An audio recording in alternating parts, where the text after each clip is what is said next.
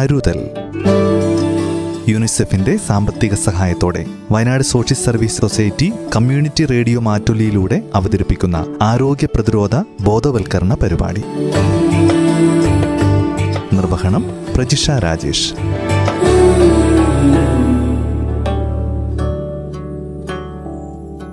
നമസ്കാരം എല്ലാ പ്രിയ ശ്രോതാക്കൾക്കും കരുതലിന്റെ പുതിയൊരധ്യായത്തിലേക്ക് സ്വാഗതം. മനുഷ്യന്റെ പ്രായഭേദം ലിംഗഭേദം ശരീരസ്ഥിതി തുടങ്ങിയ ഘടകങ്ങൾക്ക് അനുയോജ്യമാം വിധം പോഷകപ്രധാനമായ അവശ്യഘടകങ്ങൾ ഉൾക്കൊള്ളിച്ച ആഹാരം ജീവസന്ധാരണത്തിനും ആയുർദൈർഘ്യത്തിനും വേണ്ടി നിർദ്ദിഷ്ട തോതിൽ നൽകുന്നതിനുള്ള വ്യവസ്ഥയാണ് ആഹാരക്രമം. ഈ വ്യവസ്ഥയെക്കുറിച്ച് ആധികാരികമായി പറയുന്നതിന് മനുഷ്യ ശരീരത്തിലെ ആന്തരികാവയവങ്ങളുടെ പ്രവർത്തനം ഭക്ഷ്യവസ്തുക്കളുടെ പോഷകമൂല്യം പാചകരീതി എന്നിങ്ങനെ പല വസ്തുതകളുടെയും പരിജ്ഞാനം അത്യന്താപേക്ഷിതമാണ്.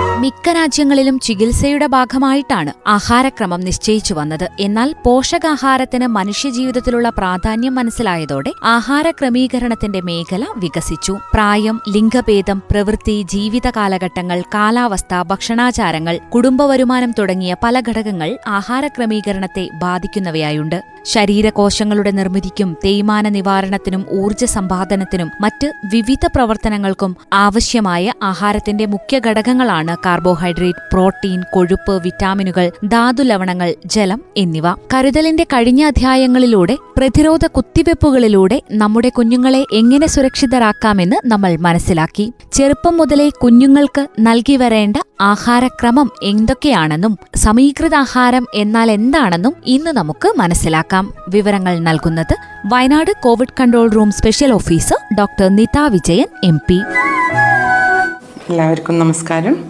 ഇന്ന് നമ്മൾ സംസാരിക്കുന്നത് ഭക്ഷണം എങ്ങനെ നമ്മൾ ആവശ്യാനുസരണം പോഷക സമൃദ്ധമായി എങ്ങനെ ഒരു ഒരു കുടുംബത്തിന് വിളമ്പാം എന്നുള്ളതാണ്. ഇപ്പോൾ എല്ലാവർക്കും അറിയാം നമ്മൾ ജീവിക്കുന്നത് തന്നെ നമ്മൾ കുടുംബം സന്തുഷ്ടമായി അവർക്ക് വേണ്ടുന്ന അളവിൽ രുചിയേറിയ ഭക്ഷണം ഉണ്ടാക്കി സന്തോഷത്തോടെ കഴിയുന്ന ഒരു വലിയൊരു ഭാഗമാണ് ഭക്ഷണം. അപ്പോൾ ഒരു സന്തോഷമായിട്ടുള്ള ഒരു വീട്ടിൽ ഭക്ഷണ സമയം എന്ന് പറയുമ്പോൾ ആൾക്കാർ ഓടി വരണം. അതായിരിക്കണം ലക്ഷ്യം. അപ്പോൾ വളരെ വളരെ രണ്ടായിരത്തി അഞ്ഞൂറ് വർഷം മുമ്പേ ഉള്ള നമ്മുടെ ഒരു ഫാദർ ഓഫ് മെഡിസിൻ എന്ന് വിളിക്കുന്ന ഒരു ഗ്രീക്ക് ബിഷഗ്വരനുണ്ടായിരുന്നു ഹിപ്പോക്രാറ്റിക് ഹിപ്പോക്രാറ്റിസ് എന്ന് വിളിക്കുന്ന.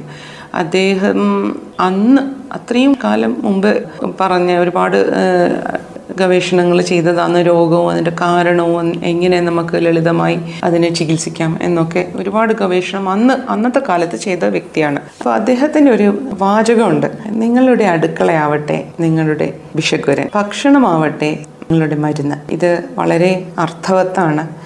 ഭക്ഷണം എങ്ങനെ നമ്മൾ ഉണ്ടാക്കുന്നു എത്ര ശുദ്ധമായി ഉണ്ടാക്കുന്നു എത്ര നല്ല വിഭവങ്ങൾ ഉപയോഗിക്കുന്നു എത്ര പോഷണ സമൃദ്ധമാണ് ഇതിനെ കൊണ്ട് മാത്രം ഒരു പക്ഷേ നമ്മൾക്ക് ഒരുപാട് രോഗങ്ങളെ തടയാൻ സാധിക്കും. അപ്പോൾ ആദ്യം നമുക്ക് പറയാം അത് ഏറ്റവും വൃത്തിയായി കൈകാര്യം ചെയ്യേണ്ട ഒരു കാര്യമാണ്. അടുക്കളയിലേക്ക് പോകുന്നതിന് മുന്നേ തന്നെ കൈ കഴുകി ശുദ്ധമായ ഭക്ഷണ പദാർത്ഥങ്ങൾ ശുദ്ധമായ വെള്ളം ഇവ ഉപയോഗിച്ച് വേണം നമ്മൾ പാകം ചെയ്യാൻ. പാകം ചെയ്ത് കഴിഞ്ഞ് ആഹാരവും അതുപോലെ എപ്പോഴും പഴകിയ ഭക്ഷണം എടുത്തു വയ്ക്കാതിരിക്കുക അതാണ് ഏറ്റവും ഉത്തമം. അല്ലാതെ അന്നന്ന് ആക്കി വെച്ച പാട് അത് മൂടി വയ്ക്കുക അതിന്റെ മേലെ ഈച്ചയോ പൊടിപടലങ്ങളോ ഒന്നും തന്നെ വീഴാതെ സംരക്ഷിച്ച് ആവശ്യത്തിന് മാത്രം വിളമ്പുക ആവശ്യത്തിന് മാത്രം പാചകം ചെയ്യുക. ഇതാണ് തത്വം. രണ്ടാമത്തത് എന്താണ് ഒരു സമീകൃത ആഹാരം? എല്ലാ വീട്ടിലും ആവശ്യത്തിന് ആഹാര പദാർത്ഥങ്ങൾ എത്തും ഇല്ലേ? നമ്മൾ വാങ്ങുന്ന അരി പയറ് മറ്റത് ഇറച്ചി മീൻ പച്ചക്കറി ആണെങ്കിൽ അത് പല വിധ തരങ്ങൾ അതൊക്കെ ഉണ്ടാവും. അത് എന്ത് എങ്ങനെയൊക്കെയാണ് ഏറ്റവും ഉത്തമമായിട്ടുള്ള ഒരു പ്ലേറ്റിലേക്ക് എത്തിക്കുക? ഇതാണ് നമ്മൾക്ക് ഏറ്റവും അറിയേണ്ട കാര്യം. അപ്പോൾ നമ്മളുടെ ആവശ്യങ്ങൾ എന്തൊക്കെയാണ് ശരീരത്തിന്റെ ആവശ്യങ്ങൾ നമുക്ക് ഏറ്റവും വേണ്ടത് ഇപ്പം ഞാൻ സംസാരിക്കുന്നു. എനിക്ക് വർത്തമാനം പറയാനുള്ള ഊർജം വേണം. എന്റെ എന്റെ തലച്ചോറ് പ്രവർത്തിക്കാനുള്ള ഊർജം വേണം. പലതരം മസിലുകൾ എന്റെ കൈ അനങ്ങുന്നുണ്ടെങ്കിൽ ഇതിനെല്ലാറ്റിനും ഊർജം വേണം. നമ്മൾ വെറുതെ ഇരിക്കുമ്പോൾ തന്നെ ശരീരം ഒരു മിതമായ തോതിൽ ഊർജം ചെലവഴിച്ചുകൊണ്ടേയിരിക്കുന്നു അപ്പോൾ അതിന് റെസ്റ്റിംഗ് എനർജി എന്ന് പറയുമ്പോൾ ഊർജം എനർജിയാണ് ഭക്ഷണം തരുന്ന ആദ്യത്തെ ഒരു കാര്യം. രണ്ടാമത്തത് മാംസ്യം പ്രോട്ടീൻസ്. നമുക്ക് വളരുമ്പോൾ അല്ലെങ്കിൽ നമ്മൾ വളർന്ന മുതിർന്ന ഒരാളാണെങ്കിലും നമ്മളെ ശരീരകോശങ്ങൾക്കൊക്കെ ഒക്കെ വ്യത്യസ്ത കോശങ്ങൾക്ക് വ്യത്യസ്ത ആയുസുണ്ട് അപ്പോൾ അതിങ്ങനെ ഓരോ കോശങ്ങൾ പ്രായാവുന്നു അതിന്റെ ആയുസെത്തുമ്പം ഇപ്പോൾ തൊലിപ്പുറത്തുള്ളതാണെങ്കിൽ പെട്ടെന്നെയാണ് ഏറ്റവും മേലെയുള്ള സ്കിന്ന് നമ്മൾ സോപ്പിട്ട് കഴുകുമ്പം ഉരിഞ്ഞു പോകുന്നത് ചത്ത തൊലികളാണ് അപ്പോൾ അതിന്റെ അടിയിലത്തെ ലെയറിന് പുതിയ പുതിയ കോശങ്ങൾ ഉണ്ടാവുന്നു അത് മുതിർന്നു വരുന്നതിന് പുറം തൊലിയായിട്ട് വരുന്നു.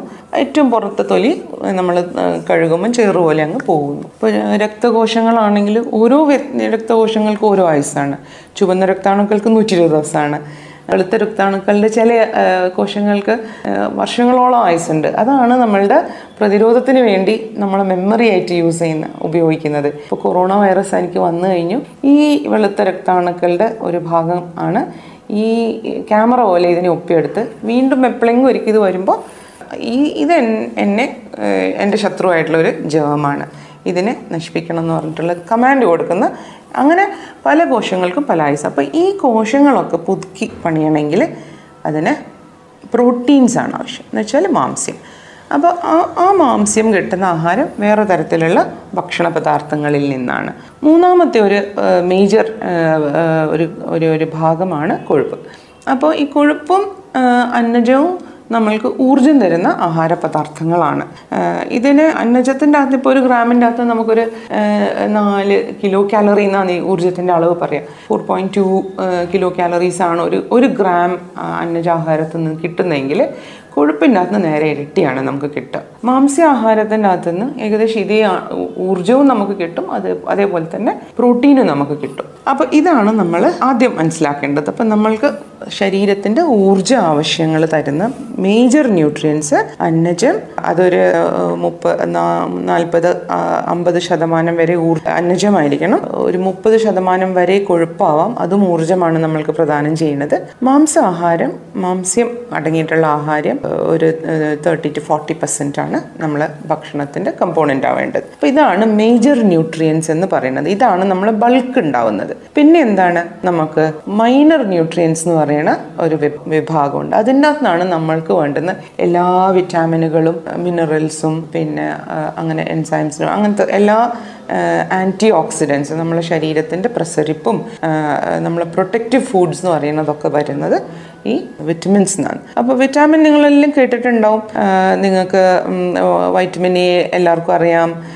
ബി സി ഡി ഇ എന്നൊക്കെ പറഞ്ഞ് കുറേ ഇംഗ്ലീഷ് അക്ഷരങ്ങളുള്ള വിറ്റമിൻസ് ഉണ്ട്. അപ്പോൾ ഇതൊക്കെ എവിടെ നിന്നാണ് നമുക്ക് കിട്ടുക? ഇതൊക്കെ തന്നെ നമ്മൾക്ക് കിട്ടുന്നത് പല നമ്മളിപ്പോൾ പറയുന്ന ആഹാര പദാർത്ഥങ്ങളിന്റെയും ഓരോരോ ഘട ഘടകങ്ങളിൽ നിന്നാണ്. ഇപ്പോൾ അരിയുടെ ചുവന്ന തവിട് പൊതിഞ്ഞിട്ടുള്ള ചുവന്ന അരി അതിന്റെ അകത്തുനിന്ന് vitamin B B one B six ഒക്കെ കിട്ടും. പയർ വർഗങ്ങളുടെ അകത്തുനിന്നാണ് നമ്മൾക്ക് മറ്റുള്ള വിറ്റമിൻ ബി കോംപ്ലക്സിന്റെ പല വിഭാഗങ്ങളും. വൈറ്റമിൻ സി വരുന്നത് ഓറഞ്ച് നെല്ലിക്ക അങ്ങനത്തെ പുളിയുള്ള മഞ്ഞ അല്ലെ ഓറഞ്ച് നിറമുള്ള ഫ്രൂട്ട്സ് അല്ലെങ്കിൽ വെജിറ്റബിൾസിന്റെ അകത്തുനിന്ന് ക്യാരറ്റ് അതിനകത്ത് നിന്ന് വൈറ്റമിൻ എ വരുന്നത് ഈ ക്യാരറ്റ് ക്യാബേജ് പിന്നെ ഇലവർഗങ്ങൾ അങ്ങനത്തെ അങ്ങനത്തെ ആഹാരത്തിന്റെ അകത്തുനിന്നാണ് പിന്നെയുള്ളത് മിനറൽസ് ആണ് ഏറ്റവും നമുക്കറിയുന്ന മിനറൽ ഏതാണ്? അത് ഇരുമ്പായിരിക്കും അല്ലേ? നമ്മൾക്ക് രക്തം ഉണ്ടാവാൻ വേണ്ടി ഹീമോഗ്ലോബിൻ എന്ന് പറയുന്ന പ്രോട്ടീനും ഹീമും ചേർന്നിട്ടുള്ള ഒരു ഒരു ഒരു ഘടകമാണ് ഹീമോഗ്ലോബിൻ. അതിന്റെ ഹീം ഉണ്ടാവുന്നത് അയൺ ചേർന്നിട്ടുള്ള ഒരു പദാർത്ഥമാണ് ശരീരത്തിന്റെ അകത്ത് ഉണ്ടാവുന്നത്. അപ്പോൾ ഇത് എവിടെ നിന്നാണ് കിട്ടുന്നത്? ഇത് നമ്മൾക്ക് എല്ലാ അകത്തുനിന്നും ആ, ചീര പലതരം ഇലകൾ നമ്മൾ തോരനായിട്ട് വെക്കും. പിന്നെ കിട്ടുന്നത് മാംസ്യാഹാരത്തിൽ നിന്ന് ലിവർ മീറ്റ് ഇറച്ചി മീൻ ഇതിന്റെ അകത്തൊക്കെ കിട്ടും. പിന്നെ ശർക്കരയിൽ നല്ലോണം ഇരുമ്പിന്റെ രസം ഇതുണ്ട്. പിന്നെ നമുക്ക് വേണ്ടുന്ന വേറൊരു മിനറൽ ഇതാ കാൽസ്യം. കാൽസ്യം നമ്മളുടെ പ്രത്യേകിച്ച് വളരുന്ന കുട്ടികൾക്കും എല്ലാ എല്ലാ പ്രായക്കാർക്കും കാൽസ്യം അസ്ഥികളുടെ ബലത്തിനും അസ്ഥികളുടെ ഉറപ്പിനും വളർച്ചയ്ക്കും എല്ലാറ്റിനും കാൽസ്യം ഒരു അവശ്യ ഘടകമാണ്. പിന്നെ മറ്റുള്ള ചെറിയ ചെറിയ ചെറിയ തോതിൽ വളരെ ചെറിയ തോതിൽ ആവശ്യമുള്ള സോഡിയം പൊട്ടാസ്യം ക്ലോറൈഡ് ഫോസ്ഫേറ്റ് അങ്ങനത്തെ കുറേ മിനറൽസ് വേറെയും നമ്മൾക്ക് ആവശ്യമാണ്. അതേപോലെ നമ്മൾക്ക് കൊഴുപ്പിന്റെ അകത്ത് എസെൻഷ്യൽ ഫാറ്റി ആസിഡ്സ് എന്ന് പറഞ്ഞാൽ നമ്മൾക്ക് ഭക്ഷണത്തിൽ മാത്രം നിന്ന് മാത്രം കിട്ടുന്ന എസെൻഷ്യൽ ഫാറ്റി ആസിഡ്സ് ഉണ്ട്. അത് നമ്മൾക്ക് ചിലതരം എണ്ണകളിൽ നിന്ന് മാത്രമേ ലഭിക്കുകയുള്ളൂ ഏറ്റവും കൂടുതൽ ലഭ്യമാവുന്നത് ലിനോലൈക്ക് ആസിഡും ലീനോലെനിക് ആസിഡ് എന്നൊക്കെ പറയുന്ന നമ്മളുടെ സഫ്ലവർ സൺഫ്ലവർ ഓയിൽ എല്ലാവരും കേട്ടിട്ടുണ്ടോ? Sunflower oil safflower oil corn oil എന്നൊക്കെ പറഞ്ഞിട്ടുള്ള പാചക എണ്ണകളിൽ നിന്നും ലഭ്യമാണ്. ഇതൊക്കെ എസെൻഷ്യൽ ഫാറ്റി ആസിഡ്സ് ആണ്.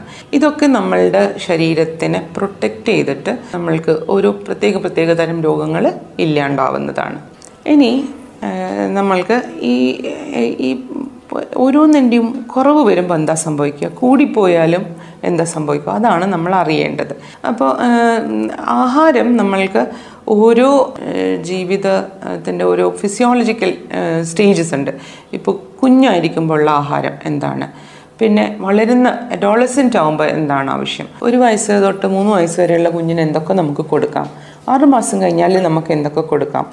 അതേപോലെ പിന്നെ ഗർഭിണി ആവുമ്പോൾ മൊലി മുലയൂട്ടുന്ന അമ്മയാവുമ്പോൾ ഇനി മുതിർന്ന ഒരു വ്യക്തിയായി പ്രായമായി കഴിഞ്ഞാൽ ഇതൊക്കെയാണ് നമ്മൾ പ്രധാനമായിട്ടും അറിയേണ്ടത്. അസുഖം വന്നു കഴിഞ്ഞാൽ നമ്മൾക്കറിയാം. ഇപ്പോൾ പ്രഷർ വന്നു കഴിഞ്ഞാൽ പ്രമേഹം വന്നു കഴിഞ്ഞാൽ അവർക്കൊക്കെ ചില പ്രത്യേക ഭക്ഷ- ഭക്ഷണ രീതികളുണ്ട്. അത് നമ്മൾക്ക് അതത് ചികിത്സിക്കുന്ന ഡോക്ടർമാർ നമ്മൾക്ക് പറഞ്ഞു തരും. അപ്പോൾ കുട്ടികളുടെ വളർച്ചയ്ക്ക് അനുസരിച്ചിട്ട് ആദ്യത്തെ ആറുമാസം ആറ് മാസം മുലപ്പാൽ മാത്രമേ കൊടുക്കാവൂ. കുട്ടി വിശക്കുന്നതിനനുസരിച്ച് കുട്ടീനെ ഫീഡ് ചെയ്യുക അത് നല്ല അമ്മ നല്ല ആരോഗ്യവതിയും നല്ല കംഫർട്ടബിൾ ആയിട്ട് തന്നെ ഇരുന്ന് മുല കൊടുക്കുന്ന ഒരു ശീലം കണ്ടെത്തേണ്ടതാണ്. അപ്പോൾ അവർ സ്വസ്ഥമായിട്ട് ഇരുന്ന് ഫീഡ് ചെയ്യുമ്പോഴായിരിക്കും കുട്ടിക്ക് ആവശ്യാനുസരണമുള്ള മുലപ്പാൽ ലഭ്യമാവുക. അതേപോലെ അമ്മയുടെ പോഷകാഹാരവും വളരെ പ്രത്യേകമായിട്ട് തന്നെ നമ്മൾ അവർക്ക് എക്സ്ട്രാ ആയിട്ട് കൊടുക്കേണ്ടതാണ്. മാംസ്യാഹാരം നന്നായിട്ട് അതിലുണ്ടാവണം.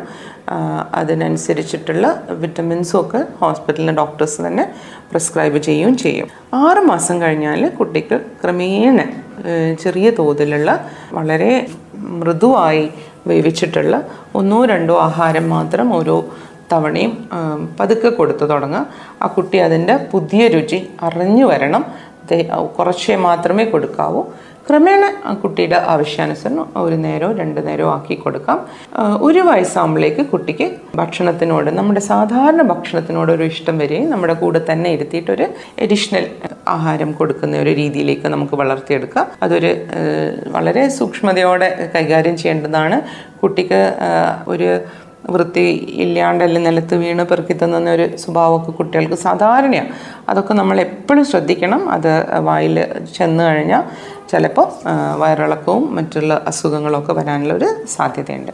അപ്പോൾ ഒരു വയസ്സ് കഴിഞ്ഞ് പിന്നെ മൂന്ന് വയസ്സ് വരെയുള്ള എല്ലാ ഭക്ഷണവും കുട്ടികൾക്ക് കൊടുക്കാം. നമ്മൾ വീട്ടിൽ എന്താണോ ഉണ്ടാക്കുന്നത് അതിനനുസരിച്ചുള്ള ആഹാരം കൊടുക്കാം. ആ തൂക്കം നോക്കുന്നത് വളരെ കൃത്യമായിട്ട് എല്ലാ അംഗൻവാടിയിലും കുഞ്ഞ് ജനിച്ച ഉടനെ നമ്മൾക്ക് ഹോസ്പിറ്റലിൽ തന്നെ ഒരു പുസ്തകം നമുക്ക് ലഭ്യമാണ്. ഇതിന്റെ പേര് mother and child protection card എന്നാണ് ഇതിന് മുമ്പ് ഉണ്ടായിരുന്ന പേര്. ഇതിനിപ്പോൾ ഒരു പേരിട്ടിട്ടുണ്ട് ആർദ്രം മാതൃത്വം അമൂല്യ ബാല്യം എന്നൊരു പേരുണ്ട്. ഇതിന്റെ അകത്ത് മൂന്ന് വയസ്സ് വരെയുള്ള കുട്ടിക്ക് ആൺകുട്ടിയാണെങ്കിലും പെൺകുട്ടിയാണെങ്കിലും തൂക്കം ആ പ്രായത്തിന് അനുയോജ്യമാണോ എന്ന് അളന്ന് ഇത് അംഗൻവാടിയിൽ നിന്നാണ് അളന്ന് വയ്ക്കുന്നത്. അപ്പോൾ നമുക്ക് വളരെ കൃത്യമായിട്ട് അറിയാം ആ പച്ച അതിന്റെ ഒരു ബാൻഡ് ഉണ്ട് ആ ബാൻഡിലാണ് കുട്ടിയുടെ തൂക്കം നിൽക്കുന്നതെങ്കിൽ കുട്ടി ആവശ്യത്തിനുള്ള തൂക്കമുള്ള കുട്ടിയാണ്.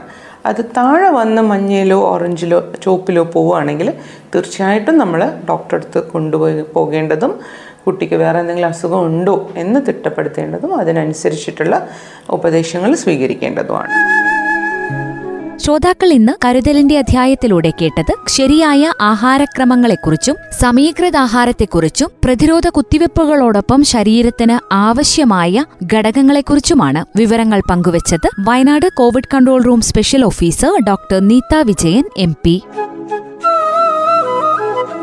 കരുതലിന്റെ ഇന്നത്തെ അധ്യായം ഇവിടെ പൂർണമാകുന്നു. നന്ദി നമസ്കാരം. കരുതൽ. യുനിസെഫിന്റെ സാമ്പത്തിക സഹായത്തോടെ Wayanad social service society community radio മാറ്റുലിയിലൂടെ അവതരിപ്പിക്കുന്ന ആരോഗ്യ പ്രതിരോധ ബോധവൽക്കരണ പരിപാടി. നിർവഹണം പ്രജിഷ രാജേഷ്.